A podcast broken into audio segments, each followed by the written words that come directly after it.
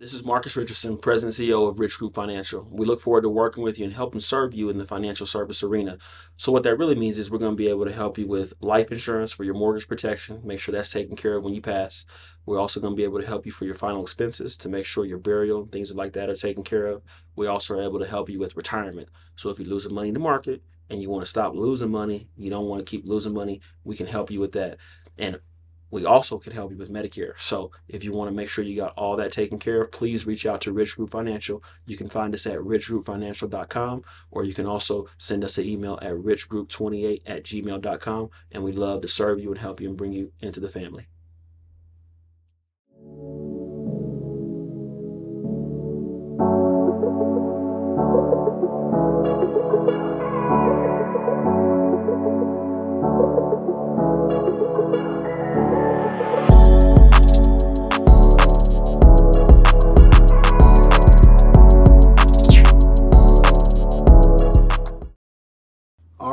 Welcome to the Pro Formula Podcast. I'm your host, Tarek Shabazz, and this podcast is all about professional development. So if you're trying to take your professional skills to the next level, you're in the right place. In order for us to be able to continue to bring you this great content, I'm going to need you to like, subscribe, or hit that bell on our YouTube page. You can also go to our Instagram or you can go to our Facebook account. We look forward to seeing you at our next show. Thank you so much for tuning in.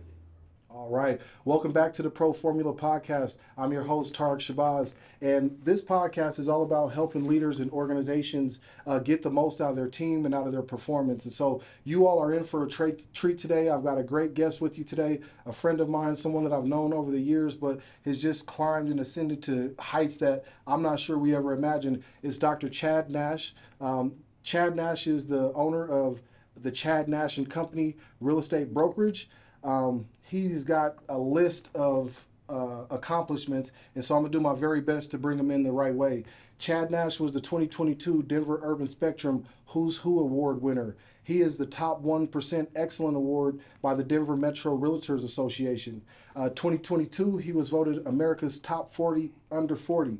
Uh, he was a 2015 National Dissertation a Year uh, Award winner.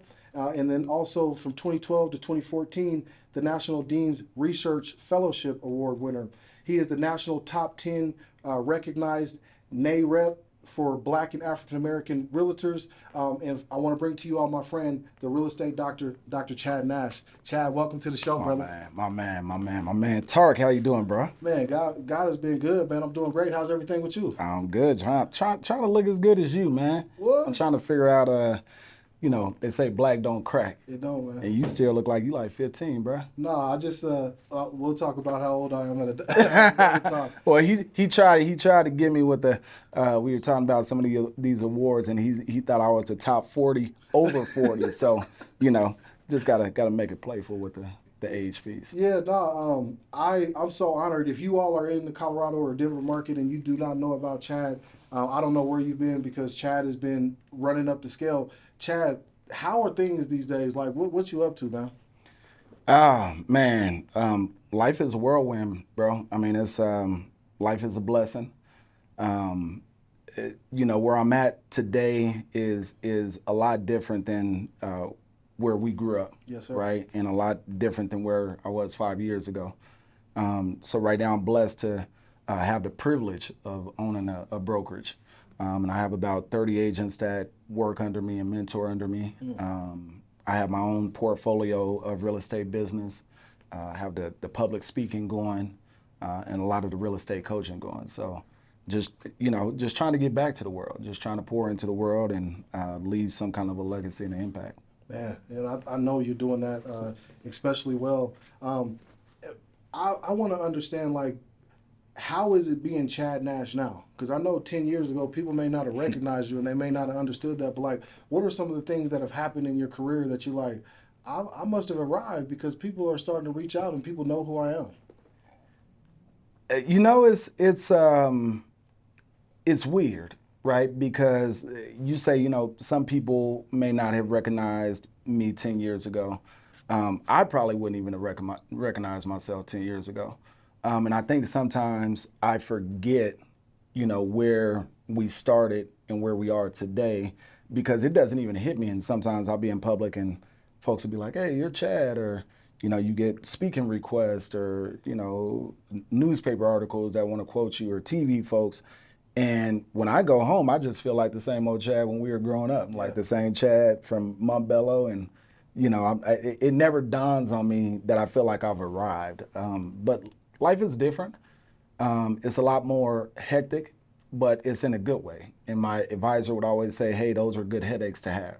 So I have a lot more headaches, um, but they're great headaches to have. I'd much rather be in this position today. I remember when I first started my nonprofit, the Mile High Bulldog Youth Association, and um, I was coaching football, and I had a really awesome youth league football program. And I kind of knew that I was getting there when like the best players from other teams would like, "Hey, can I join your program? How do I join and, and be a part of what you're doing?" And so I think that that's a way that I could recognize that I was getting there. You're saying that you have a brokerage, you now have 30 uh, brokers who work underneath you how has that transition been now you're being the leader of such a big group i love it i mean it's it's it's humbling and i think it's to that point right you you have been a leader of men and young men um, in the coaching space and Yeah. having those parents and or young men or young players Sure. believe in you right to come to you Yeah. and i think that's the equivalent of having a brokerage right um, when I started in real estate, it was just me, and it was all about my production and uh, helping my own clients. And when people start to gravitate that to say, "Hey, you're doing something right," uh, and they're entrusting not only their business, but in this space, it's about being an entrepreneur. So they're entrusting their lives Yeah, with you, um, and that's a heavy burden to to carry, right? But that's when I think it, I realize, like, hey, I've arrived in a sense, right? But I also have a duty to pave this way for these folks who are saying, how, how can I make it? How can I do something similar? Um, how can I craft a way? You, talked about carrying a burden, and I think sometimes when you're in a leadership role, you're responsible for other people. And for those that you know are aspiring to get into a leadership role, part of what we're talking about on our show, this will be able to help you because this is going to be some knowledge that you're going to learn from uh, actual leaders. But what are some of the some of the burdens that you carry as a leader that people who see you and see all the awards and all the wonderful things that you're doing may not understand that you carry?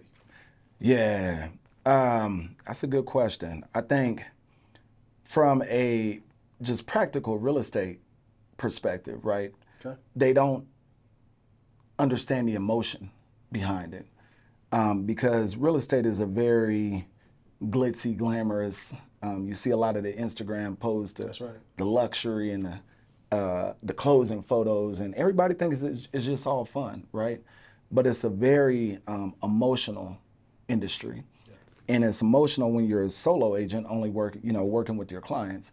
But it becomes exponentially more emotional when people are working with you and under you because now you're you're you're carrying their emotional toll as well and they don't see that burden and it's always a me first kind of culture right where people expect for you to be able to be on call 100% show up 100% anytime that they reach out That's right. but they're not realizing you know tark and chad we're we're pulled in a lot of different ways right um, and then i would say uh, you know one of the, the larger burdens that i've carried uh, is the psychological piece um, Talk about that. you know, well, and, and we're from the same, uh, what we call the turf. We're from the same dynamics, Yeah, right? Absolutely.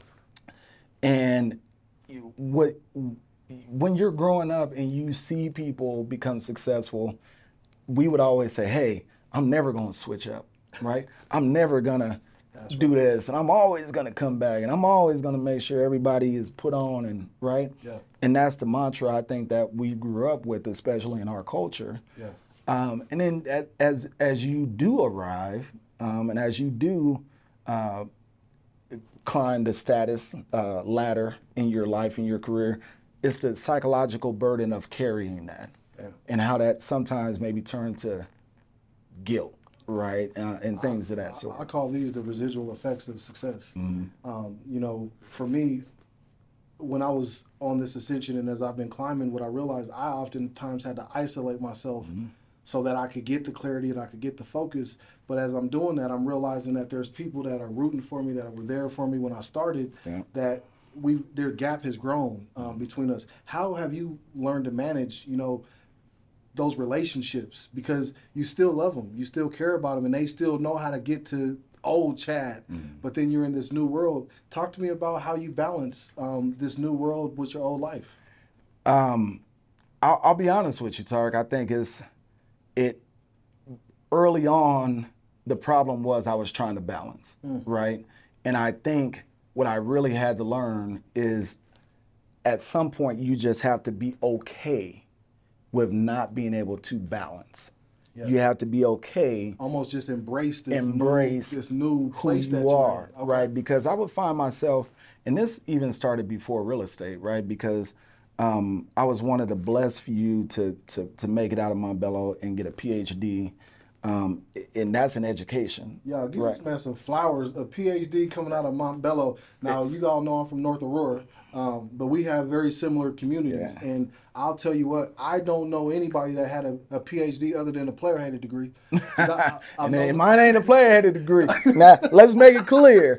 All right. yeah, so uh, a lot of them, you know, they they made it out there. So to see Mm. you ascend to that level, I, I like how you're saying you just had to embrace Yeah. kind of your own journey and, and live in your new you. It, and and that's what it was. And I think I started on that journey early, going to college, right? And and because it was always your homies are rooting for you. Everybody's rooting for each other to make it up out. We all want to make it up out, right? But then you start to um, when you start to make it up out, it's like, well, how come you can't come back and Yeah. hang out every day? Yeah, man. And how come he can't come back and hang out every weekend? Or how come he's not inviting us up to this space to come party? Yeah. Right? Like this, this is the homie.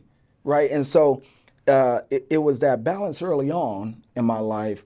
Uh, you get looked at as, man, he's becoming the white boy, right? He's becoming a, uh, he's too cool, he's too out. professional. Right, he done sold out. And I remember when I would come back and visit, nobody would ever out outwardly say that to you. Yeah. But it's the subtle I know. jabs. Yeah.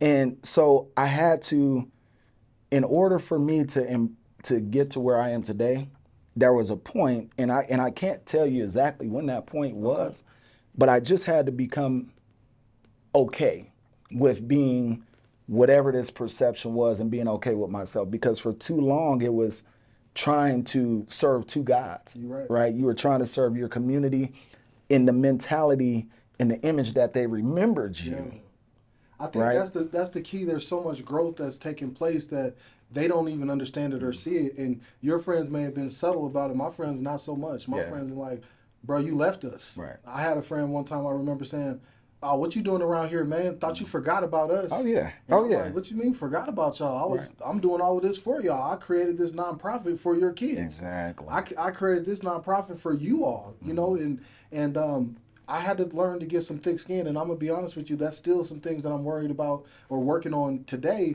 is trying to find a way to balance where I'm at right now. And, and I'm stop using that word because I like what you said. It's, it's not a balance. Mm-hmm. I'm in this new space. And there's people that can come with me on this journey, and I'm still gonna always have love for those people that were that grew up in the neighborhood that I grew up in. But I can't and I don't want to say level down because that's not the right way, but it's just jump back into that world when this is kind of my new lane and my new life. Right. You- I, I agree. 100% it's about energy. Yeah, man. Right. And that's where the uh, choice came. It said, hey, I don't mind. I'm never going to fully turn my back on my homies. If I see any of my homies and they need something, Right. and any, any of them know that they can call, right? But it's the energy that I'm able to take with me on this journey. Mm. Yeah. And if it's any kind of negativity of that guilt trip of why don't you come back? You ain't checked on us. I can't do it. Yeah. You know, and and I've had those tough conversations just like you've probably had to have with your group of friends I, where I told them, hey, y'all, I, I never went to prison. Y'all went to prison for six years. Right, You went to prison for right. seven years, and while you were gone, I was still grinding. Right. So it's, uh, I, I almost feel like you left me. Right. We've had Absolutely. bit plans and barbershops and all this stuff that people want to do. Yeah. And then they've left, and it's been that inconsistency. Right. Um, I want to just shift gears because I, I, I got to get into where you grew up at and, and all of that. But I want to just, before we do that, like, what does 10 year, 10 year old Chad think about you? oh the- a ten year old Chad would I would probably be calling myself a sellout too. Would you? Uh, uh, Well, you know, because we grew up in, uh, you know, like you said, North Aurora, Montbello. Um, for me, it was uh, gang culture, gang affiliations. Yeah. Um, and it was all it was just about being tough and playing sports. That's all I cared about. That's right. Right. And if you were doing anything that was counter counter, counter to that, that was just square business. Yeah. Um, uh, you know, my mom, she did a really good job of keeping me, and I and, I- and I always say it's those little seeds that people plant when you're young that you don't realize, but she did a really good job of planting those seeds. So I think looking back on it, right, ten year old me would say, "Thank God," mm. right, but in that moment. I'd have been like, nah, that- that's, I, I just want to be on Sports Illustrated. That's it. When I, when I think of ten year old Tark, man, I'm being honest with you. I'm like, I think he would be so proud and surprised. Mm. Like, you know, some of the things I didn't ever have the vision. Right. If I could be completely honest, I didn't see the life that I'm living today. That if I told you I had a swimming pool and a, a model for a wife, what's up, baby?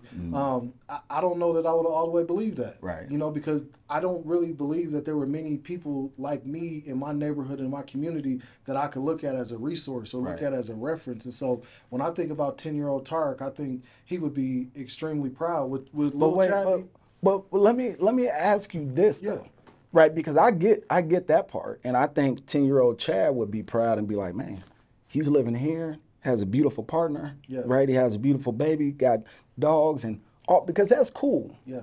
But would ten year old Tark, and this is where I think you're asking that question, would ten year old Tark knowing what 10 year old Tark was going to have to sacrifice to get that.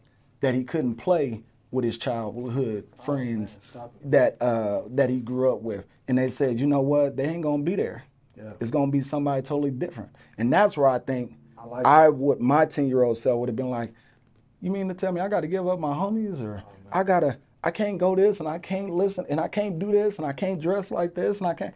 Hell nah. I'm staying just like because we we don't have that vision. Nah, we don't have that model, right? Because I would have loved seeing Yeah. 40 and under Tark where he's at.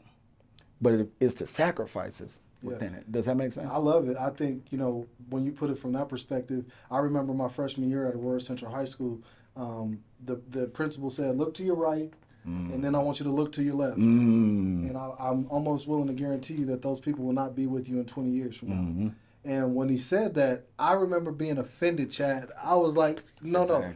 These are my boys. We're Right. going to be together for the rest of our lives. Exactly. Are you kidding me? And I do have some of those relationships, Mm-hmm. but some of my friends that I grew up with are gone. They're no Right. longer here. Um, some of my best friends have, have been murdered or have been taken away or they've they've died through other means and uh, have gone away to prison. And so when you put it from that perspective, I think 10 year old Tark would have said, I see you, but where's everybody at? Exactly. You know, he may he may have thought about, Exactly. he may have seen that. So let, let's talk a little bit about um, the the community that you grew up in. You said that you grew up in the Montbello area. We all know that there's a lot of gangs in that particular area. Is that something that you got involved in at a young age? Were you active into that, or or did you always have this kind of um, mindset that you were going to be this who you are today? Yeah, I I mean that's a good question, um, and it's a slippery slope too, uh, right? Because and you know there's different levels to what we call gang banging, right? Um, and I, and I, I guess I, and I I won't give the whole family tree of it, but you know I grew up originally. Um, my older mentors growing up, they were actually uh, Lincoln Park Pirus. They were the only Pirus that lived in Montbello. Okay. Uh, and so a, a guy that I call my older older brother, um, he's now like a you know triple OG, Lincoln Park Piru. So I always wanted to emulate him, Yeah. and he never let me. Yeah. Right. And even to this day, we just had a conversation probably about a month ago, right? And I was thanking him. That's that 10 year old thanking him, like, thank you for not letting me go down that path. Yeah. Because that would have been my first intro to it. And you know me, I went to school. Uh, I, I went to McGlone Elementary, which was in Montbello, but I went to Place Middle School. And then, you know, I started off at, at TJ. Okay. So I got introduced to a lot of uh, different sects around, not not sex, sex, but different neighborhoods understand. around the uh, community. Yep. Right. I knew the, the the Park Hill gangsters. I knew the East Side gangsters. In my hub, uh, of course, by that time, going into middle school, we had we had full blown gang culture in Montbello, and then we had clique culture. Yeah, man. But our clique culture bled into gang culture. Be- before you know it, you looked up and you was a crip. Right. You know, I, I, Hey, I was just- in a, I was in a clique at first, and we was mm-hmm. all about getting the girls. I won't. Right. I won't out myself in terms of what the what our little clique was called. Right. Before I know it, I looked up and I was an East Side crip. And, and I said, "How did this? happen? I thought I was all into the girls, and I wanted to fight every now and Right. again, and that's what I thought That's this was. was. But Yeah. then next thing you know, there was elevation Right. to this gang culture. Right. That is just like, yeah, it's un- unreal. And, and so when you ask the question, was I destined for it? No, but you also know, uh, growing up in communities like Aurora, Montbello, there's also a survival culture, Yeah. and it's either I always tell people you were doing the picking or you was getting picked on. That's right. And so as we join cliques, Yeah. our cliques, uh, because of our affiliations with the older gang members, right? Our cliques were the little brothers or the little cousins of the real OGs, Yeah. and that culture bled down. You're right. And so the rivals that our older siblings had or whatever, we took on because they see us. You're there's no distinction. You're an extension. You're no, there's no distinction. Yeah. And I remember when we had big time beats with, with like the East Side gangs, Yeah. as a result of what was going on with, you know, the Gear Gang Crips and the, the Trey Trays and all these and that, and we were extensions of that, right? Um, so I, I'd say loosely, you know, we we were affiliated, Yeah. and in our culture growing up, I think affiliation could also be masked as, you know, gang banging, even though we weren't intended to be like, hey, we got put on the set. But if we go around any of those folks, they're gonna accept us just the same. We talking the same way that they talk. We're absolutely. using the same. Absolutely. So that's that's kind of what it was. I, I was in a similar situation. I wanted to uh, I wanted to get into the crack game and start selling dope so bad. And I remember going to my big cousin, Mm-hmm. you know, and I just I want to just thank you right now, Jabbar, for never letting me get into it. Mm-hmm. Um, I remember asking him to give me a sack, and he said, "You got to be born into that because this Yeah. ain't for you. Right. Like, this ain't for you." And so having having some of that was was really helpful. What were some of the things that you were involved in that kind of kept you Yeah. focused, or maybe you weren't focused, but got you going? Did you play sports? Yeah, And, and yeah. talk to me a little bit about that. Yeah, and that's where you know going back to the analogy of um, there's little seeds planted in your life that you're unaware of Yeah. um, as you're growing, and and sometimes it takes a lot of circumstances or experiences to make those seeds bloom. Okay. Um, and my seed was my parents, my mom, right? And I always tell folks, so all of my homies, I would say 90% of my homies came from that true woe is me story, right? That's right. uh, single parent, parent home, uh, parents was on drugs or they were dealing with real family circumstances like that, right? Yeah. And I was affiliated with that by nature of being connected to them. Yeah. But my dynamic, I'll just honestly say, was not that. My mom was very intentional on getting me into like programs like Odyssey of the Minds or Nice. uh, you know, going to a neighborhood um, outside of Montbello to do youth camps. And she was just very intentional. I hated it when I was young because I already felt that pressure of, of leaving my homies behind. Yeah. Right. I At gotta a go young age, you, at a young already age. experienced it. Right. Your mom was preparing you for Absolutely. what your actual destination was going to be. And I remember, uh, it's so funny. I'll, I'll just tell you a, a quick story. It had impacted me so much, right? Being ingrained in my neighborhood, but my mom was always trying to find a way out. That in middle school, and you know, Cherry Hills is over here by TJ, Yeah. like my place. So my mom had separated from my uh, from my dad, and I was so enculturated into Montbello, right, and didn't want to leave. Yeah.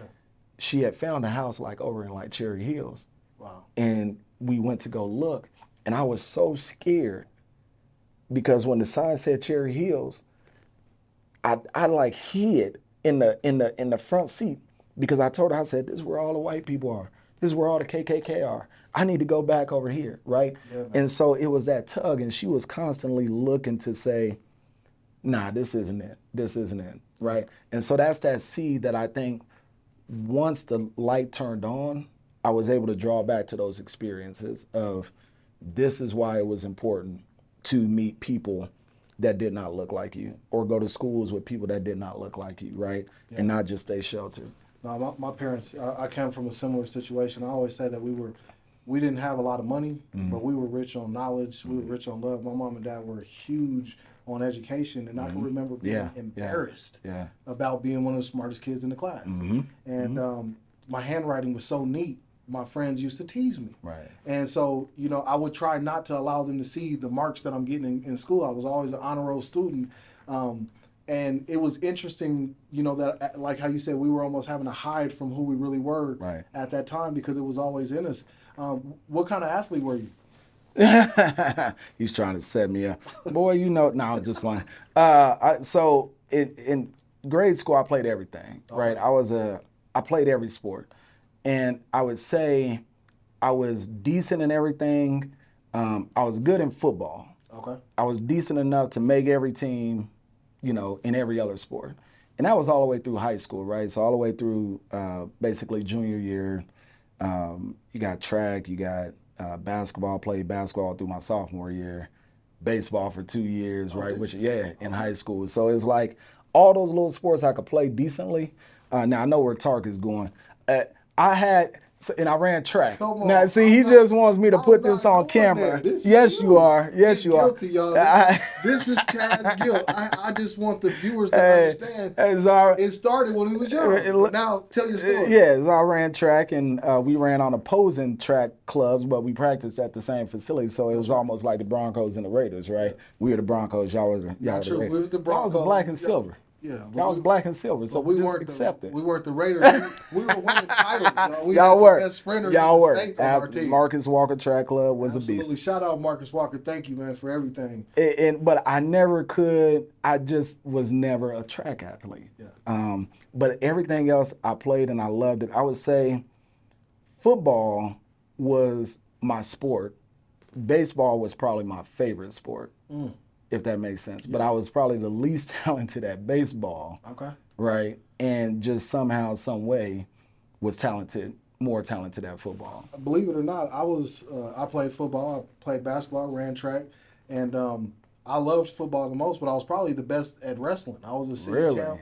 I didn't know that. Yeah, city champ wrestler. Um, I went to high school, and I, they were excited about me coming to the school so I could wrestle for the team. Yeah.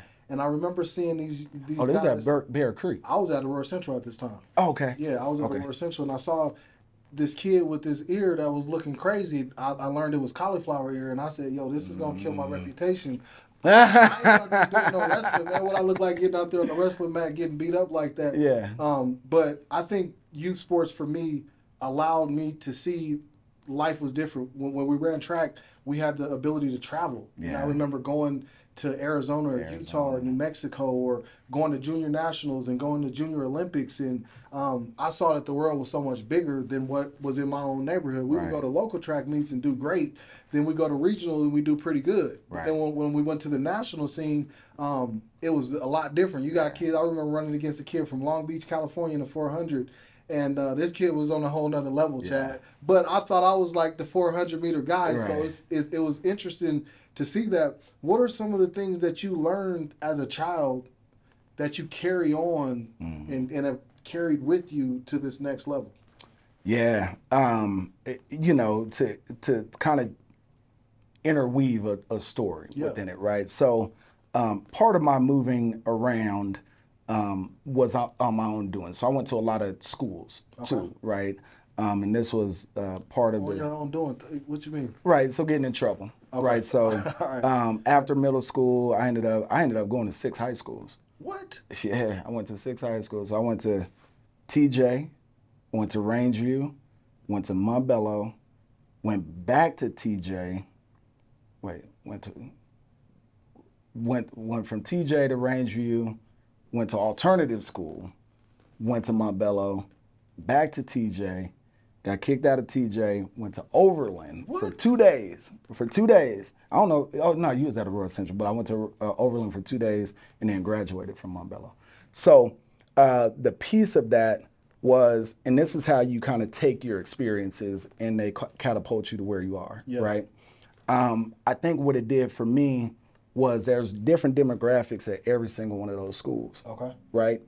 And while folks who grew up around me never really went and mingled Yeah. with especially Montbello and TJ, right? That was like the That biggest rivalry, right? Absolutely. me being able to right integrate you know coming from a Montbello going to TJ which is which was very diverse then going to Rangeview which was very ho- ho- homogeneous at the time very white right coming back to a Overland which was very diverse and just being able to be that chameleon Yeah, man. right I think what that taught me was how to just be comfortable how to be comfortable and how to just navigate, right? How to navigate and quickly discern environments, right? To be able to say, okay, what's what? And that's really helped me now, right? To be able to walk in and read rooms or just, it, it gives you like a sixth sense, if that makes I- sense. It makes a lot of sense. I absolutely, um, I absolutely get that, and I think for myself, I I think it was the hard work. I ran the 800. I was able to like have some mental strength I- Mm-hmm. That would just be like kick. You know, you still got another lap to go. Yeah. Um, and, and all of that. So I think that's that's fascinating. Um, I want to kind of transition into a little bit in terms of like where you are now. Mm-hmm. So I'm gonna ask it in this way: What would you say to 10 year old Chad? Oh, man. If you could talk to him today, Yeah. what would you tell him? I, I and I use this this analogy constantly now, right? I would tell him to be comfortable with the blinders, um, and that's what I mean by that. You know, horse racing, Sure. right? And I'm really big into horse racing, and you know why they put the blinders on the horses? They just want them to keep going straight. They want them to keep going straight. That's right. Right? Because if if a horse doesn't have those blinders, they're gonna do what the horse next to him Mm. does, right? Okay. And so I would say, put on the blinders and be comfortable. Okay. Um, and it and be comfortable with just finding and and and uh, it's so hard to say that a ten year old would accept that, right? Because they're gonna be like, no. Last thing they want to hear is right. the Last thing. But it would just say be okay with finding that your whatever your passion is in pursuing. I do a I do a, a public uh, talk with middle schoolers and high schoolers called uh, BYOB. So be your own brand, right? Love Um, and I guess that's the second thing I would tell ten year old Chad: be your own brand. Like for so long, I was uh, a follower, right? Um, not because I wasn't tough, but because the I wanted to fit in. Why is why is that so important to fit in? It, it was just I think it was uh, part of his confidence, right? And and but again, going back to what we talked about before, it, I wasn't gonna be in the group that was getting picked on, right? Like we both know each other, right? And I also know um, when you grow up with a warrior spirit, anybody that challenges you is going to elicit a response. That's right. So part of that fitting gives was, look, if I fit in with this group, I'm not gonna get challenged as much. Okay. Because if I'm not with this group, I'm gonna get challenged, and now I'm always have to be fighting. I'm always have to. You were really picking your poison at a young age. Yeah, yeah. You know, it's like, hey, you just rather be protected, Yeah. you know, and not have to, you know, worry about walking down the street or somebody call you a name and you know you're gonna say something back, and now you in the fight seven times a week, Yeah. right? You got to help me with this one because Mm-hmm. I'm, I'm trying to understand how you go from school to school, getting kicked out, to now I'm going to college, Yeah, to now I'm earning a PhD. yeah, Well, yeah. I mean, there's a lot that happened in between that process, and you just skip from there to there. Yeah. Let's rewind that a little bit. Talk to me about when did you go to college? What college did you go to? And then when did the love of academics kick in? And, and prior to that, were you a good student? And you just were under challenge? Like, talk to me about that. I, don't, Yeah. I don't get it. Well, let me talk about that first part. For uh, that, uh, going back to what I talked about my mom, right? Yeah. I was always a smart student, Okay. um, but again, it was that culture of fitting in. You couldn't beat us, like you said. You got be. talked about, right? Yeah. So I always downplayed it.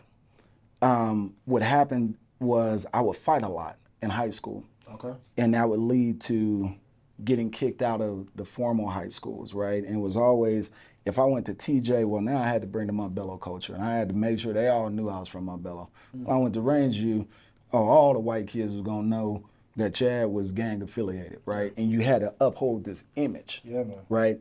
Um, and I would also steal a lot, right, in high school Okay. And so outside of school, I was literally every month going down to Gilliam, like getting uh, The youth detention the center. youth detention. Right, excuse me, the youth detention center. Yeah. Or some kind of charge, right? Um, and it was mostly for stealing or for theft. And where that came from, again, is that fit in culture. So even though my mom uh, and dad did everything for me, we didn't have money. Yeah. And when you went to schools like Aurora Central or to Montbello or to TJ, a lot of status is based on how cool you present yourself. That's right, man. And I didn't have the money to buy the nice shoes. Never or- had any Jordans, y'all. I was I didn't have Jordans. I could Air Max. Are you kidding me? I You took it right out of my mouth, right? I never to this day, and people ask me, I've never, I've never put Jordans on my feet. To this day, I swear to God, on my daughter's life, I have never put a pair of Jordans on. Back then, it's because I couldn't afford it, right? Yeah. And so part of that became just stealing in delinquency, and that became a habitual pattern throughout high school, Okay. right? And that's why I never could stay consistent, especially when it came to sports. People are always like, "Man, Jack could play," but he's always getting in trouble, this and that, right? Yeah. Um, and what happened, so I ended up, this is the smart piece, right? So my senior year, I tore my ACL for the first time.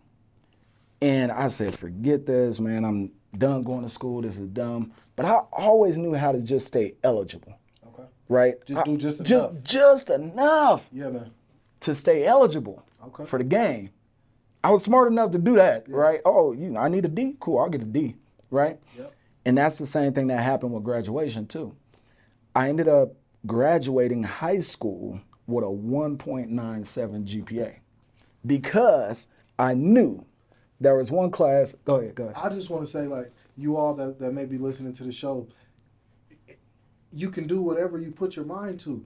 This isn't, you're not sitting here with somebody who was knocking it out of the ballpark when they were mm-hmm. children, who were knocking it out of the ballpark, and we're going to talk about that. But with a 1.9 GPA, and then somehow you turn into a PhD and you get, you win these dissertation awards. Like, mm-hmm. anyway, I'm sorry. I just, Nah, I, just nah. had to, I had to comment on that, man. But- that's big. That's big. and, and and this is I want to I want to laminate on that process from the 1.9 because I hope it's inspirational, right? right. So when I graduated with a 1.97 GPA, remember I tore my ACL, Yeah. wasn't getting recruited, didn't take any of the SATs, SATs. And I was just like, hey, I'm gonna just go work at remember Teletech, like one of those like MCI, yeah, yeah. I was like, cool, if I can make 15 bucks an hour, right? I'm balling.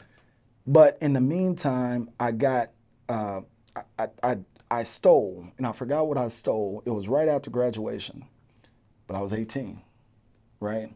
So before, it was all kid stuff. It's big boy stuff now. 18, I stole. I went to the judge. I got probation, right? Judge said, "Hey, here's your one chance," right? Two weeks later, stole again. Oh man. Guess what happened? I went in front of the same judge, and the judge was the brother. I don't know if you remember Mr. Stein, who was the uh, principal at Rangeview, but it was Mr. Stein's brother that was a judge in Aurora.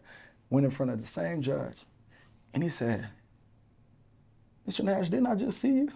Didn't I just give you a chance? Right? Didn't I just say, hey, don't let this happen again?" And you're right back in my courtroom less than 30 days, right? Yeah. Okay. Now you're about to see. So he gave me a 60 day uh, sentence in Arapahoe County for stealing. And of course, you know, you could do get the good time or whatnot, so time could be knocked off. But that was my first time going to like real jail. Went to Arapahoe County, and uh, it was there that things changed dramatically, right?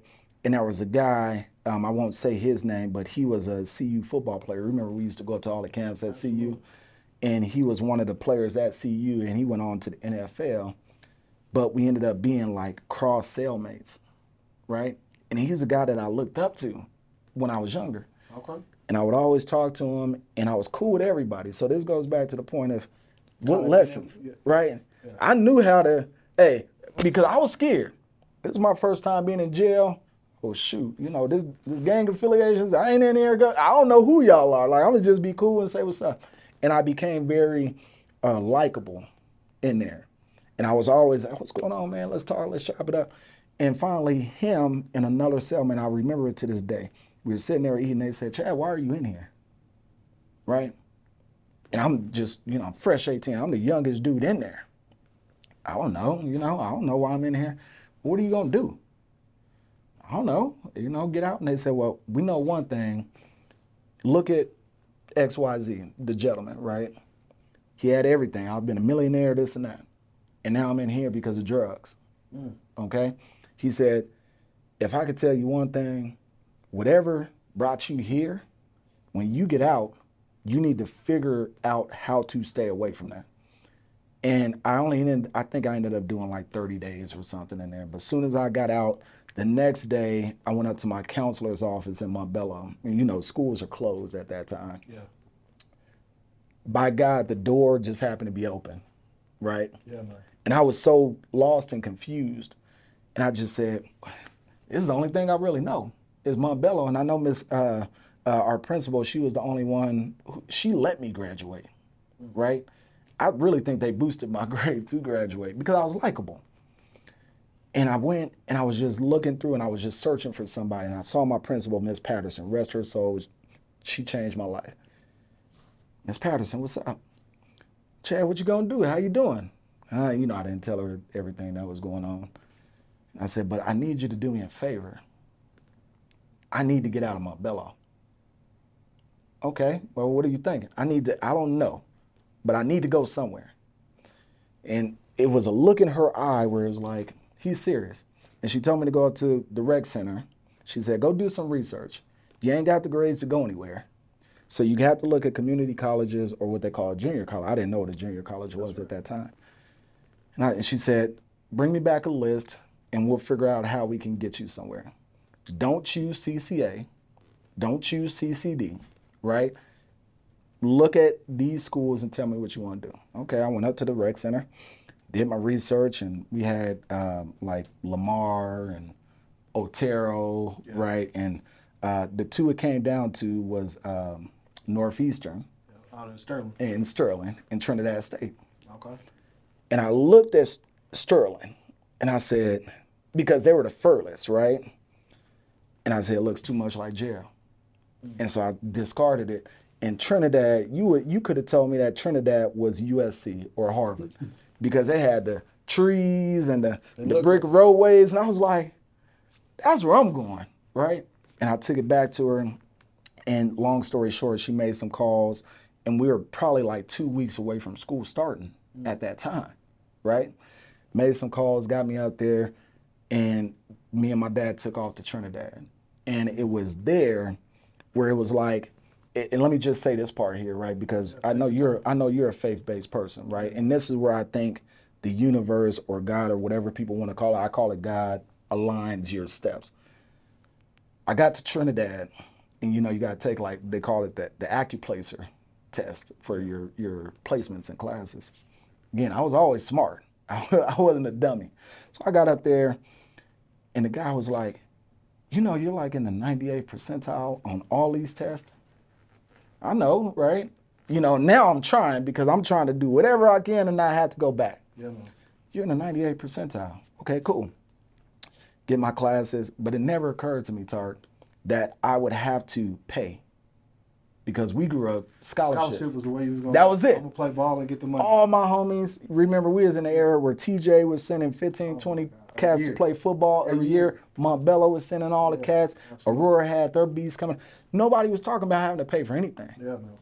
And it didn't occur to me that college cost. I didn't do the fast, I didn't do any of that. Mm. And I remember sitting there, and my dad was still out there, and the financial aid counselor came back and said, "Okay, how are you gonna do tuition?"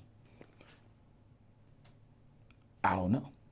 And so my dad took the, the, the guy right to the side because my dad's a very prideful guy.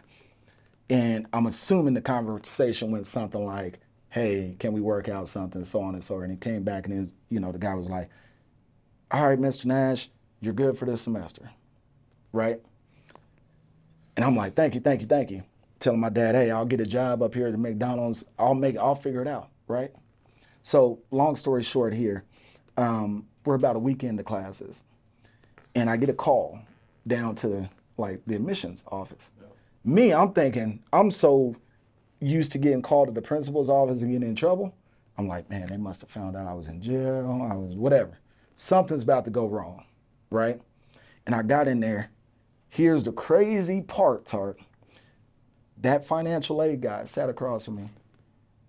Same question that they asked me in jail, same version, right? Why are you here? What do you mean, why am I here? I'm going to school. But why are you at Trinidad State, right? Because he's like, I'm looking at your grades and I'm looking at how you've interacted with everybody and everybody loves you. Like they put me in the student government in the first week. Mm. You see what I'm saying? Yeah. Because they were like, you're you so set up for that. You know, when you look at back, look back at, at the programs that your mom exactly. Exactly. you had that skill set, and now it's being cultivated. That- you got an environment where it can be fostered. that's that seed part, Yeah. right? Because I didn't appreciate that then, right? So when you talked about being able to uh, move around the city and uh, interact with everybody, right? And now you're in here and you're like just being respectful and hey, you're politic and you know just being nice to everybody. They see it. Yeah. Hey, why are you here? I don't know. Well, here's the thing, Chad. We know you don't have the finances, right? And it just so happens that we had a young lady who did not come to Trinidad State because she ended up getting married and she's deferring her scholarship to next year. Wow. Okay, that's cool, right? Still not getting the magnitude. that got to do with right, it? right. Would you like the scholarship? Yeah, yeah. Okay. Well, here's the terms of the scholarship. It, man, and, and it, and it, bro, it makes me so, it makes me so like to think about it. What happened in that moment? He said, "This scholarship is going to pay for your two years here mm. at Trinidad State, free of cost, all your residency. And if you want to transfer it to a four-year school, it will pay for your last years at a four-year school." Mm. And I looked at him like, you mean I ain't got to pay nothing? No. Here it's called the Governor's Opportunity Scholarship. Shout out Governor's Opportunity. The God Scholarship, man. You know what I'm saying? The here's the Governor's Opportunity Scholarship. Mr. Jimenez, are you sure? Like th- for me, right? Said the same thing. Just promise me, whatever it is that brought you here, you don't go back to it. Mm. So now when people ask me, right, why did education become so big to me? Because it was in that moment it became a hustle. It was like something is telling me like this is your route, right? Chad, it's um that story is crazy. I want to just I, I'll be brief. We have so many similarities. I I was graduating high school on a Saturday, and Friday night one of my best friends was shot and killed. Yeah. Saturday morning, another one of my friends shot and killed. All this before graduation. Yeah. I graduated Saturday afternoon, and my dad takes my best friend and I to Texas for like a little getaway. We were going to Longview, Texas. It's, it makes me laugh because it was like there's nothing to Longview. I just came through Longview. I'm like, what the hell is you going to see there? Yes, but that's where that's where he grew up at. So Yeah. he, he took my best friend and I out there, and I got a call. So this is Sunday. We we leave. We go to Texas, and on Tuesday I get a call from my ex-wife that says she was pregnant with my son. Mm. Right. And this is all at 18, I was I wasn't even 18. I was 17, years old. Oh yeah, because you was you were younger than yeah. everybody, my, right? My birthday's not till September, so I graduated. I got a baby on the way. I got two friends that just got killed. I see my life at this real crossroad, and I'm call, My sister called me. I'll never forget this conversation. My sister calls me and she says, "What you gonna do, brother?" Mm. And I said, "I'm gonna go to college." I just threw this out there. She said, "Oh, is that right?" And she's saying that the mailman is walking up to uh, walking up to deliver the mail. Yeah. And so I take the mail from him, and she says, "Where are you going to go to school?" I just got something in the mail from Parks College. this is my acceptance letter. I said, "I'm going to Parks College." yeah. Yeah. You looking at the name, make sure you say it the right way. She said, "Oh, I'm so proud of you. What you going to study?" Uh, I flipped over. Um, I flipped over the brochure. I said, "Business administration." nah, sorry, you saw a sign behind your sister that said business administration. You was like, uh, I wasn't, Chad. I wasn't on Facetime. Yeah. we didn't have FaceTime. Yeah. I'm talking to her on the phone. Yeah. I see it, it says business administration. I said, I'm gonna study business administration. She said you will be great in business. Mm. And my sister spoke that to me, and I said, I know. Mm. I went across the street. It was in Aurora. I went over to. I walked to Parks College. I said, I got this in the mail. I brought it with me. I, Yeah. said, I got this in the mail. They said I could come here, and they did the same test. Mm. And the same thing happened. And I was 17, so I couldn't get financial aid. Yeah. My parents had to sign off on it. So they called. I called my dad. I said, Dad, I, I need you to meet me up here when you get off of work. And he's like, What? Well, whatever. He comes up there, and the admissions guy says, Your son scored off the chart. Yeah. He is so focused. And my dad said, Who? He said, My dad said, Who Yeah. are you talking about? Yeah. And then he said, Him, your son Tark. Yeah. And my dad said, He's focused. And uh, the rest is history. I started going to school two weeks later. And uh, so our, our stories are, are very similar from that perspective. Yeah. Yeah. Yeah. I I want to I, I want to camp here just for a second, but I, I it's just so many things that I want to talk to you about and ask you. Did you get into real estate first, and then you went back to go get your PhD, or Nah. when did the PhD come in? And then how did you leverage your PhD to now become the real estate doctor Yeah. to get to where you are today and develop the systems that you have? Yeah. I need to understand that a little bit. So um, the, the the short of it was when so when I got the opportunity for school, I had made it up in my mind. I want to give young kids the same feeling I have. I want to give them the hope. Um, and my, one of my counselors gave me a book called The Hope in the Unseen, and that was always my motto. And I always said I want to go back and give them a pathway through education Yeah. right? So uh, when I was in undergrad, it was always doing mentoring programs, big brother, big sister, running those kind of things, right? The PhD, and this is where it goes back to: Did I? Was it just like, oh, he loved academics? I was good in academics, right? And I found myself being able to catch on and learn things quickly, no matter what. But I also knew, and this was, I think you'll resonate, education was a hustle and I started getting first. I got afforded an opportunity through the Ronald E. McNair Scholars Program. Shout out to the McNair Scholars Program. I got put into that program, which was geared towards graduate education. Okay. Not because I wanted to do it, but because my uh, professor at the time, Dr. Antonio Kalu, said, "This is something you need to do." All right, I'll go do it because I like her, not because I want to research. They prepare you for masters, right? And it was like you got to be geared towards masters. Okay, now they's talking about they're gonna give you free money Okay. to get So a here- master. here it is Here again. it is again. All right, I'm gonna keep riding this wave, right? Got a chance to do that, and then it was like, you know what? I was always so scared about about my, about my background, right? It was like this dual consciousness. It was like you had Chad from Montbello that nobody knew, Okay. and then you had this emergent scholar. And I knew at some point those roads were going to c- cross. And you know when they cross, right, is when typically you're applying for jobs. You know, you can have all this education, And they gonna ask you, have you ever been convicted of a felony or a misdemeanor? Tark. That was it. So the paranoia kept you going. It on. kept me going. And this is what I tell people. The education for me mentally became a hustle mm. to overcompensate. I said, you know, if I got this opportunity, I get a master's. Half of these people ain't gonna ask me about something I did at 18. That's right. Oh, now you're gonna let me get a PhD? As a black man, nobody I know got a PhD. And now I can easily say, you know what, that was a part of my life back then. This Now you is got me a now. testimony. Now you got a testimony. Yeah. But it was also a strategic thinking on it. Like to say, I don't want to have to sit in front of a Tark or a boss or to have to always explain my background. Yeah, man. Right? That became my hustle. And it was never because I was just like, oh my God, I want to learn more and more.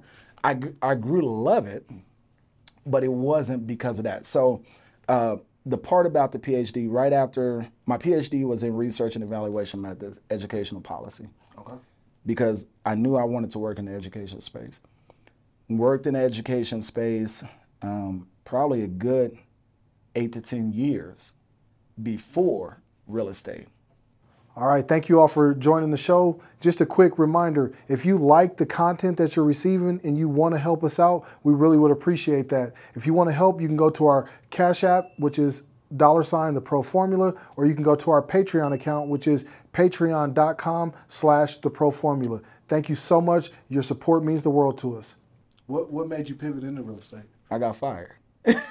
so to be point blank. So let me let me um, let me give you what what really happened, right? So as you start to become like this scholar, and people are calling you Dr. Nash and all this and that, and that was the first part of my life I thought I arrived. Okay. Right?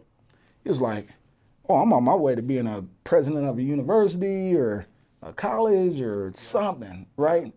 Black man with a PhD. Like I, I was unstoppable. Right? And you, and you were a unicorn. and you were a unicorn and you had a testimony. I just knew where my life was going, right? Yeah.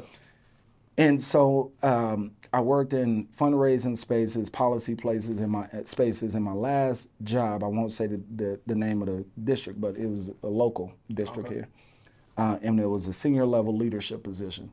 And I just knew nobody could touch me. Well, guess what?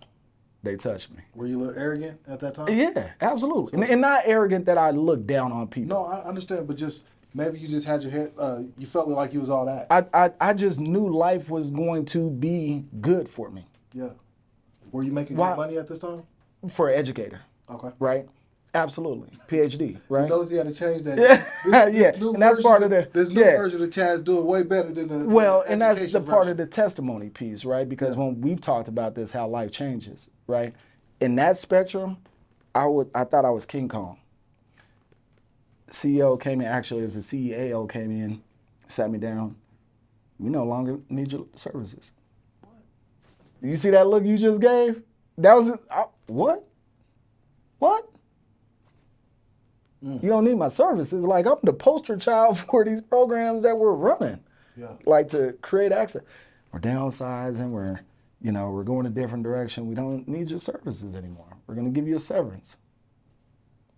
Wait a freaking minute. This this everybody else had always put out a platter, right?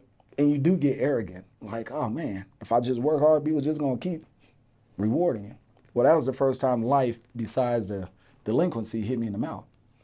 So um, it was during, during, I had a crossroads because obviously having a PhD, I knew I could always go get an education job, and I knew enough people, right? So it wasn't. And this is again, I'm never one to say, "Oh, it was a woe is me. Life is the end of the road." Just kept going. There's some hustlers out there where it really is the end of the road, right. right. And they just try They ran out on. of their last little hustle. That's it. Nothing else going. Th- so that wasn't you, that You story. wasn't a one No. trick pony. You knew you could do something with it. Right. And I was like, okay, um, I love being in the community. I'm gonna do this uh, educational fundraising nonprofit and teach people how to do fundraising like grassroots. I know I could go do that. At the same time, and this is part of that arrogance, right? Sure.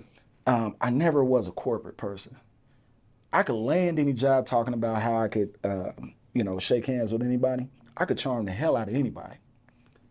But you leave me in there more than a year, I'm tired. I'm ready to go do something else, that's right?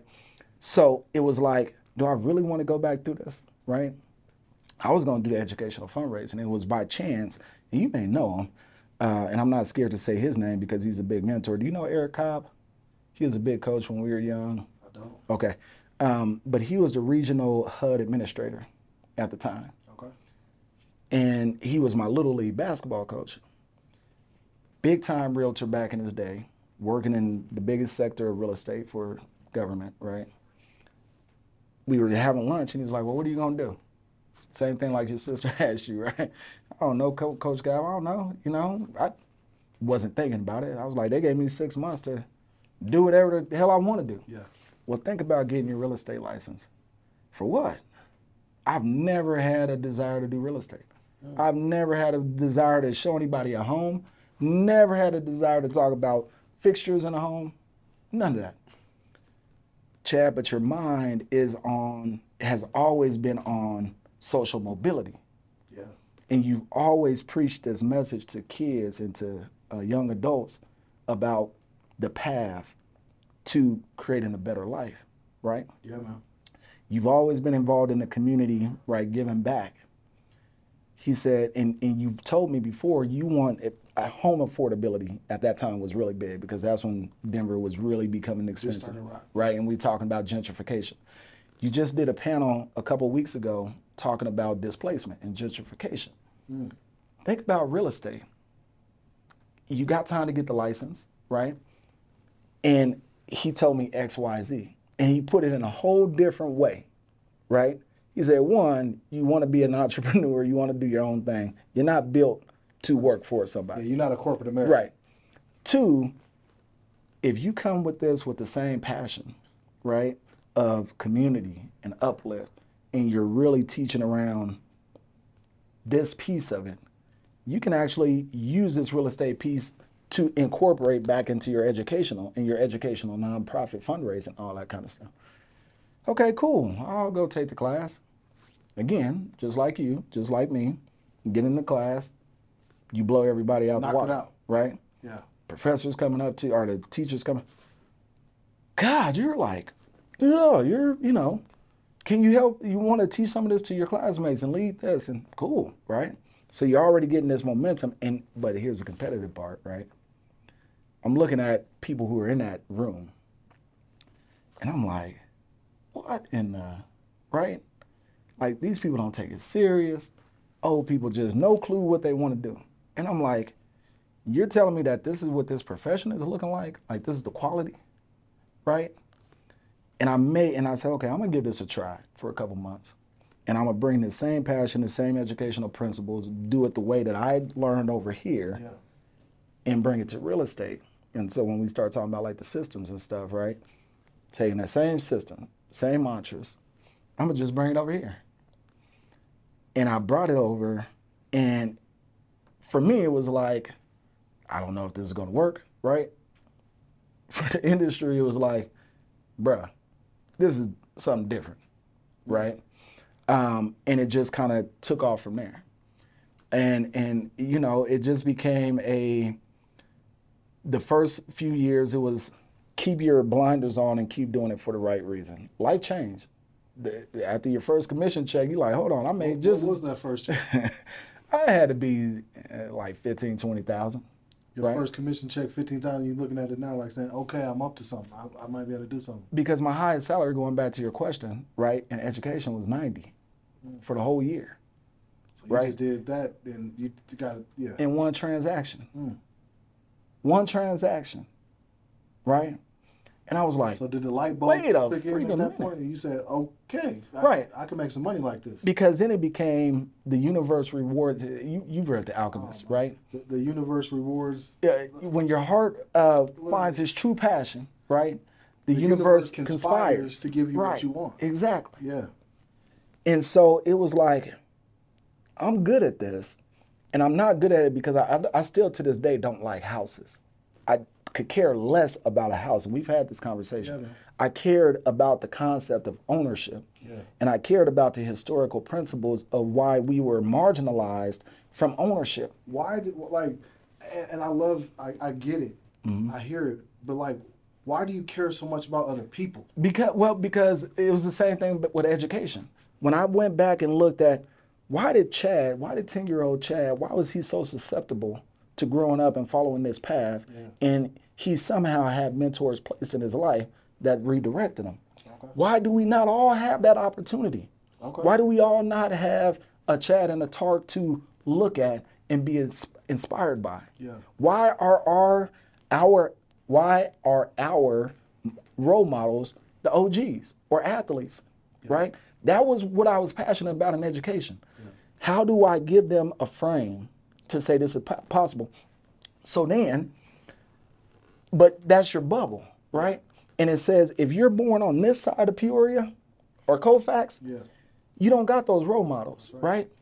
If you don't have access to this, you're less likely to be able to go to a Harvard or UCLA, UCLA, CU Boulder, where at Parks College, whatever it may be. Same thing in real estate, right? And that's where, when I look back at how he was breaking it down, he said the real systemic issues come from ownership. Who has access? Who has property? And you think about us as black men, right? Wealth building. America was built off the principle of ownership. Who had it? Yeah. White folk. Who, right? and it was and now when you start and i was always in a, uh, uh, history and thinking about the lending and the finance and who had access to loans Yeah. why did we Redlining and all why did we get pushed out to Montbello let me just share this i know we're i know we're short on time but i got to share this with you right Yeah. So when my dad came here in 1978 right from arkansas he had his va benefit because he was a veteran and he had my mom and he was working for the railroad he had two places that he was looking at properties one was in Wash Park. This is 1978 when the houses were dirt cheap. One was in Wash Park.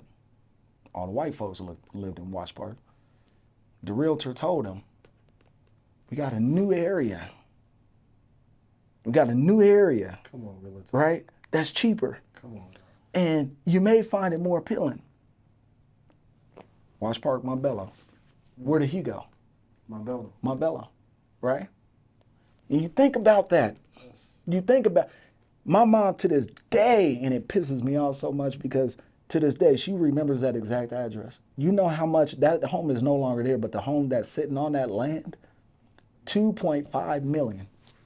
That house on that piece of land that she could have had. imagine that's your life. You start off in a whole different race. You start off in a whole different race. different category. And unfortunately, um, I think it's a shame on that real estate agent. If I could be completely honest, But that's what it was. yeah, it's like you didn't even want to educate. You didn't. You just was looking at it. One, it's the real estate is if you look deeper than just a house, when you look at segregation, you look at ownership, real estate is the epitome of what has divided this country.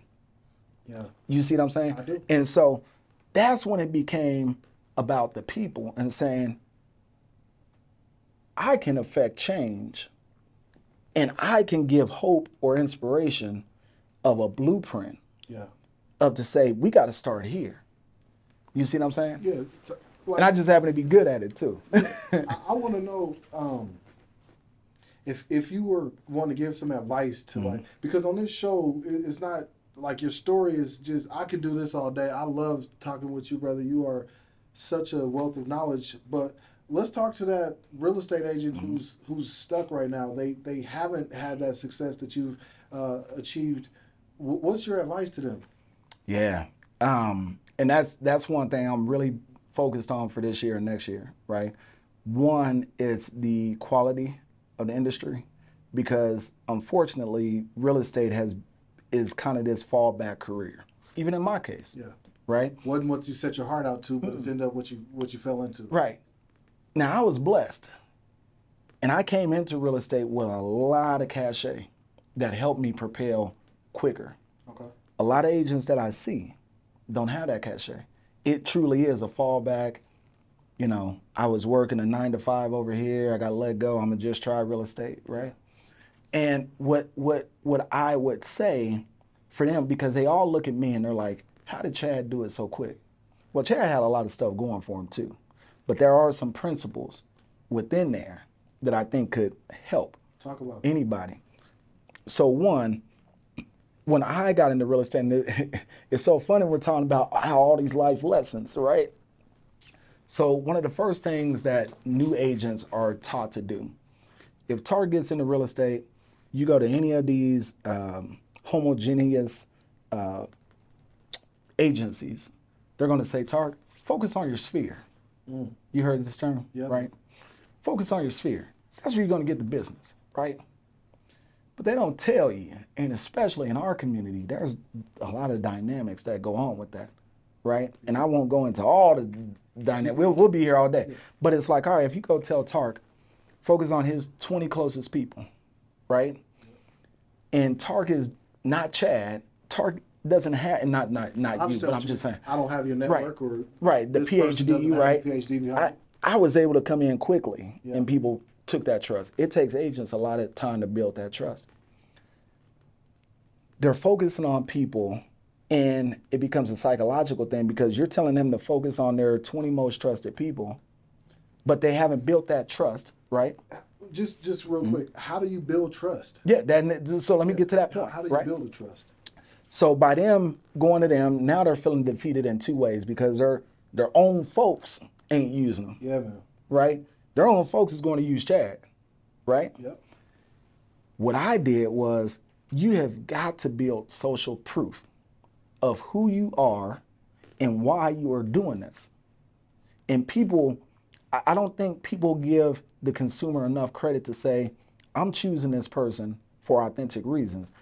They look at it like, oh, real estate agents are a commodity. They're going to choose me because I look good or I say I can buy and sell. Oh, there's educated consumers. So building the social proof, and this is how I did it. For me, it goes back to that getting outside of your comfort zone. I did the opposite. I said, you know what? I have uh, April Denman, I have uh, Delroy Gill, I have all these black realtors that have been doing this for a while, right? I need to get out this lane because people are comparing me to them, and I don't want to be compared to them, right? I need to create my own identity.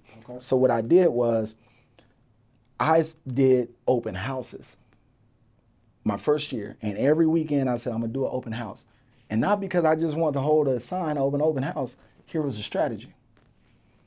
If I could go hold open houses in Cherry Creek, Highlands Ranch, Littleton, Broomfield, I ain't just doing open houses over here in Montbello. And- for you that, that may be watching the show and don't know, we're talking about the higher socioeconomic Yes, sorry. parts of town in, in Denver. So Yes. I know we got a national audience and they may not understand Excuse those, me. but it's we're talking about some of the high um, And- socioeconomic places within the greater metro Yes, area. absolutely. So thank you for yes. So the higher SES places compared to where we're from, Yeah. which I would say would be working class, lower middle class, middle class, right? Part of it was like I'm gonna get out of my comfort zone. I'm not gonna go back to Montbello and sit there and try to compete or whatever because one, people know me That's right. And they know Chad's And like, background remember too. he, yeah, remember right. Chad was at the at the Gilliam. Exactly. In the Gill with him, so Exactly. they may not even believe you. And I said, you know what? If I could get into these external, exterior Yes, spheres, I like that. and it goes back to that part where I always said I could I could charm, right? Uh, and I know that I know what I know, and I'm educated. So I looked at open houses in these other communities as job interviews. The same skill set that I learned, same skills that I learned getting into graduate school, graduate interviews. Just be on your best and know your stuff, and charm, right? And I took that, and you find attraction. Mm-hmm. And so you're finding people that don't know anything about you. They're only judging you based on the person who shows up in front of them at that moment. Does he know what he does he know? And is he likable? Right? And I started having tremendous success with people that didn't know me. And what I did was I promoted it, right? Facebook, social media.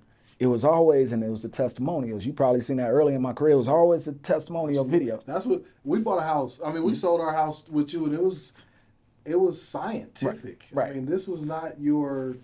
This was a sign. This man has a system that is just so focused. He told us everything that was going to happen. He reverse engineered it. Mm-hmm.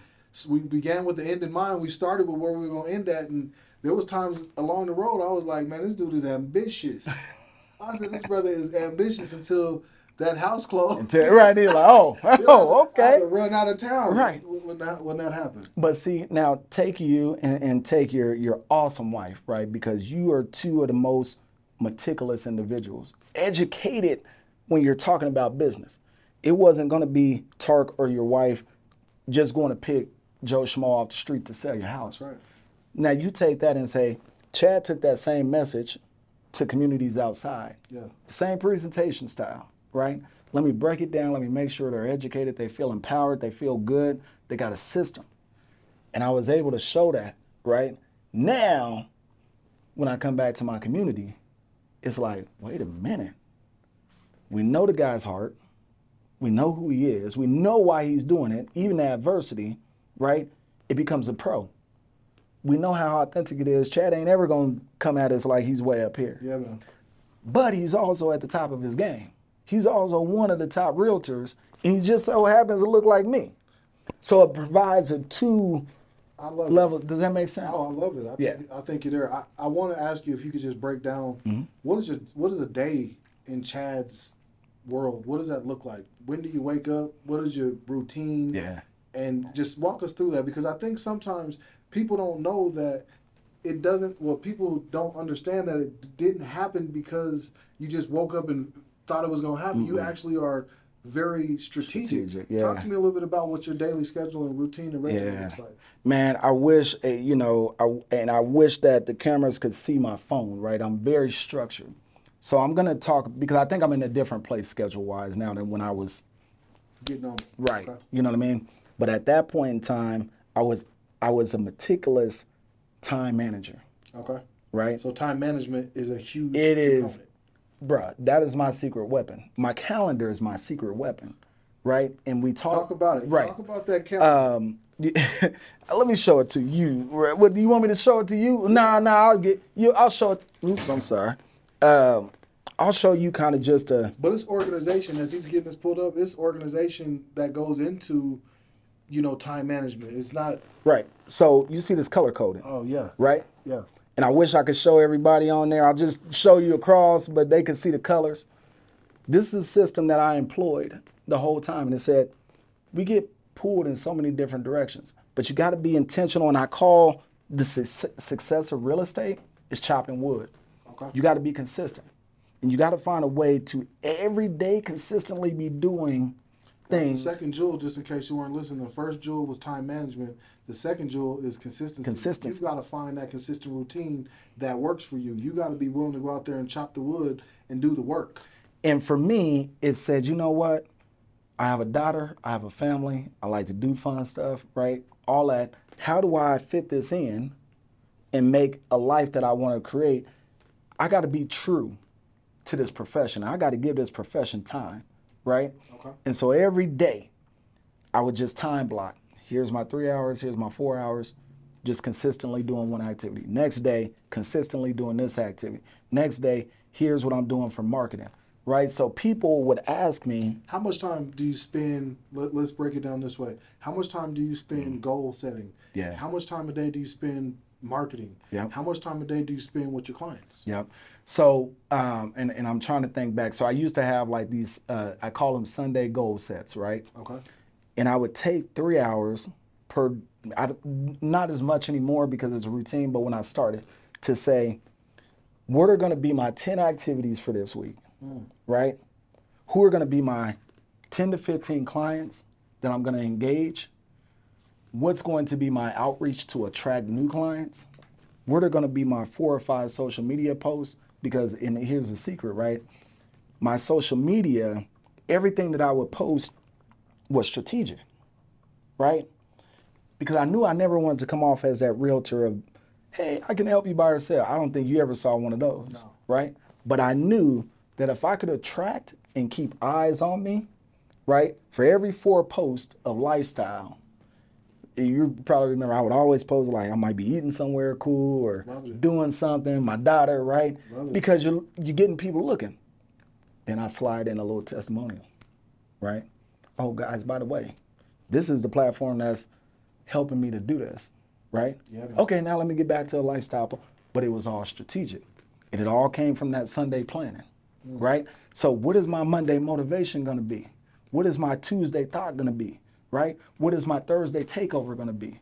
What is my Friday foodie gonna be? And is this is this like a, a Sunday? I'm A sitting down, Sunday. I'm mapping it out. For Map it all out. I'm have it all set together. Mapped it all out. You are you're not gonna get where you're trying to go if you don't have a plan. Imagine you you're on a highway, you're trying to get Yes. to a destination that you've never been to. If you just say, "I think it's over there," you'll never get there, or you may get there by luck. Mm-hmm. Yeah. But it's it, it it's it's it really you got to put the address in the GPS so that the GPS will take you to where you're trying to go. Tark, let, what you're saying? let, let, let me go back because you just said a key word, luck, right? Yeah. And this is what separates the sustainability, right? Oh, because there's a lot of people that can get into any industry quick and have dumb luck. Okay. And I see a lot of this with realtors. They get in, they get those $15,000 commission checks, they get two, three, four. They think they're King Tut. I say, okay, come holler at me in a year. I want to see where you are in a year, right? What was your plan of sustainability? And that's that goal setting and being intentional and saying, if you don't create a roadmap, a weekly roadmap, a daily roadmap, to where when you look at your camera, you uh, not your camera i just looked at the camera when you look at your calendar right to say this is what i need to be doing from uh, 10 a.m to 12 and then from twelve thirty I need to be doing this, and then from Did you always like? Do you always stick to that, or is there times where you like, man, I, I fell out? Like, I, I get, I get it. I, Yeah. You're not a robot, right. But are you pretty consistent with that schedule? I am. I would say I'm, I, I was probably about eighty percent consistent, but this is why, because you if you enca- if you account for in your schedule flex time, yeah. right? Life. Life lifetime, Yeah. right? And so I would always say, hey, every day I always need four to five hours of just life, right? Yeah. That may be my daughter wants to go to McDonald's, right? I need to go check on my mom. And what you do is, even if your lifetime was from 5 to 9 p.m., right? Okay, well, now you need to do lifetime at 1 o'clock because some, there's whatever's going on. She got something going on Right. school. Okay, well, those two hours that you missed got to go on to the back. Okay. They got to go on to So the it back may of the not schedule. be in those exact slots or in those time blocks. It has to get but done. It's gonna get done. In It's that gotta get done. day. What time do you wake up? uh, when I was grinding my hardest, right, I was probably up four or five o'clock in the mornings. Now I'm still up probably about that same time, but you know I'm an avid golfer, right? So now, and this is, I, I'm, I'm saying this is inspiration, right? Because it took three years of this grinding mindset, waking up four, five, six, getting on it. What time you going to bed? Bro, when I was on it, it was um, 12, 1. So it'd be So like four hours. We getting five hours. four, five hours, of abs- sleep? and that was routine, Okay. right? And not, napping during the day. Not napping, not napping. I'm, I'm, I'm, Bro, I'm moving. and- 19 and- hours and- and- day, I'm grinding. and it, and it, and it's so funny. My girlfriend, she would say, "I remember how it, this is now, right?" She was like, "I remember how hard you would grind." Right, and she'll make jokes. She like, you don't do any of that anymore. Well, that's because one, The systems. my, work. my systems work now. But she'll be like, I mean, you were just like on fire. She, like, that's what attracted me to you. Yeah. Right. Um, so working up grinding, going to sleep grinding. Now I'm at a space where I say, you know what? I'm still gonna wake up at five o'clock. But Go get I- 18 in one. I'm gonna play golf four hours in the morning. That's my workout, mm-hmm. right? So I become intentional. Yeah. But I also say, okay, if I know I'm not going into the office till ten o'clock, this time got to be made up somewhere. Are you taking clients with you to golf? Absolutely, it's all strategic. So it's still we're still building a business. It's all. building a brand. I- and now and now I'm at a point in my life where I'm building a brand based business, a personal brand based business. Um, um, everything I do is around what Chad likes to do, but it feeds back into the business. Talk about that aspirational luxury. Oh yeah, uh, that was the it, it, that was a concept that I came up with probably about my third year in real estate, and here was the crux of it, right? Because you find success, and people are kind of pushing you to become a mode of agent that they think you can be. Yeah. So you know, I'm doing my thing in the communities that I know, and I got all these luxury agents over here trying to push me to like live Sotheby's and become this global agent, right? And when you're young in the industry, that's appealing. Oh man, I could be doing deals in China and this and that, right? And that's a path you can take. And I would I would look at it and it took me a little bit to learn that's not the pathway I want to be. Could I do it? Could I become this mega agent and be on jets and closing deals in New York and this and that? Absolutely. Right? But it went back to why did I get into this in the first place and what I was passionate about, right? And there was a quote that fueled me, and this is one that I'll give to the to the uh, to the audience out there. It said, um, "Oh, now I can't think of it. Oh, sell to the masses, eat with the classes." Because I asked the guy, and as an instructor, I said, "How do I build my business?" Right? He said, "Chad, I don't know what kind of business you're going to build. I can't tell you what pathway to go, but sell to your masses, and you will eat with the classes." Sell to what resonates the most with you. Who resonates the most with you? Your life will take care of itself.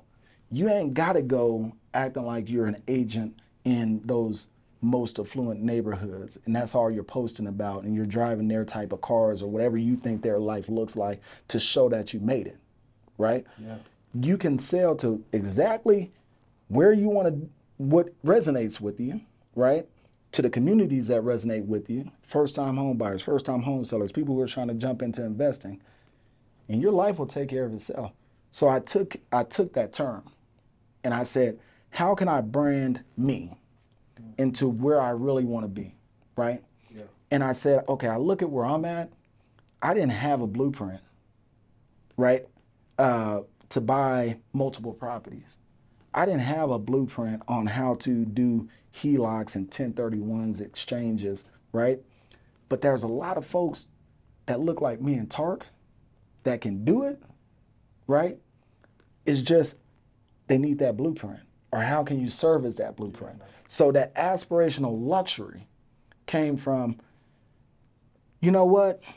I want to work with people that look like Chad. When, when I hear that term, Mm-hmm. man, I always think of it's it's the things that we dreamed of when we was young men. You know, Mm-hmm. Yeah. I want to have it look like this, and I want it to be like that, and it's almost aspiring to this next level that you've been able to to do so well. Uh, I just think that's such a, a, a classy term. Yeah. Um, such a classy term, and it's been incredible. Um, I, I got one segment. It's a fun segment. Yep. You down to have a little bit of fun with me? Absolutely. Right, I call it in the debate. All right, because we are End the debate or end the debate? end the debate. Okay, gotcha. Um, because we're always debating about these things, and I would just like to hear what you think, man. Okay. So, uh, I want the first thing that comes to your mind. I know you're intentional and thoughtful, man, but just let me know what comes to your mind. Um, is it Mike or LeBron for you? Um, LeBron, Okay. Um, a night in or a night out? night in, A night in. Okay. Miami or L.A. L.A. La La Land. We got to be in L.A., right? Yeah, Um, now, are you a classroom setting learner or do you prefer like self paced learning? Self-paced. Just go at it on your own Yep. speed. Uh, last one. Do you prefer like reading books or you still or do you prefer listening to your audibles? Definitely audible now. Definitely audible. Awesome. Um, this has been such a fun time. I think we got to do. Can we maybe do a second, uh, like a part two, Oh, at a later date or something, man? I, it would be my honor. I'm just. It would be out- I, I'm legit having such a good time. I love talking to you, but I want you to talk to that person who may be looking for a home. Mm-hmm. You know, they may be looking for their first home, or they may be looking for their their investment property. Why should they um, come and work with Dr. Chad Nash and Company? Oh, that's a good question. Um, because I never like to just sell. I never, I, never like to just sell myself. Um, for me, it's it's about the empowerment of the community, and I have a slogan: uh, bringing a luxury experience to every community and to every journey. So I believe that real estate is a dignified process. It's not a just. It's not just about the transaction. It's not just about the home that you're buying. It's not just about the home that you're selling.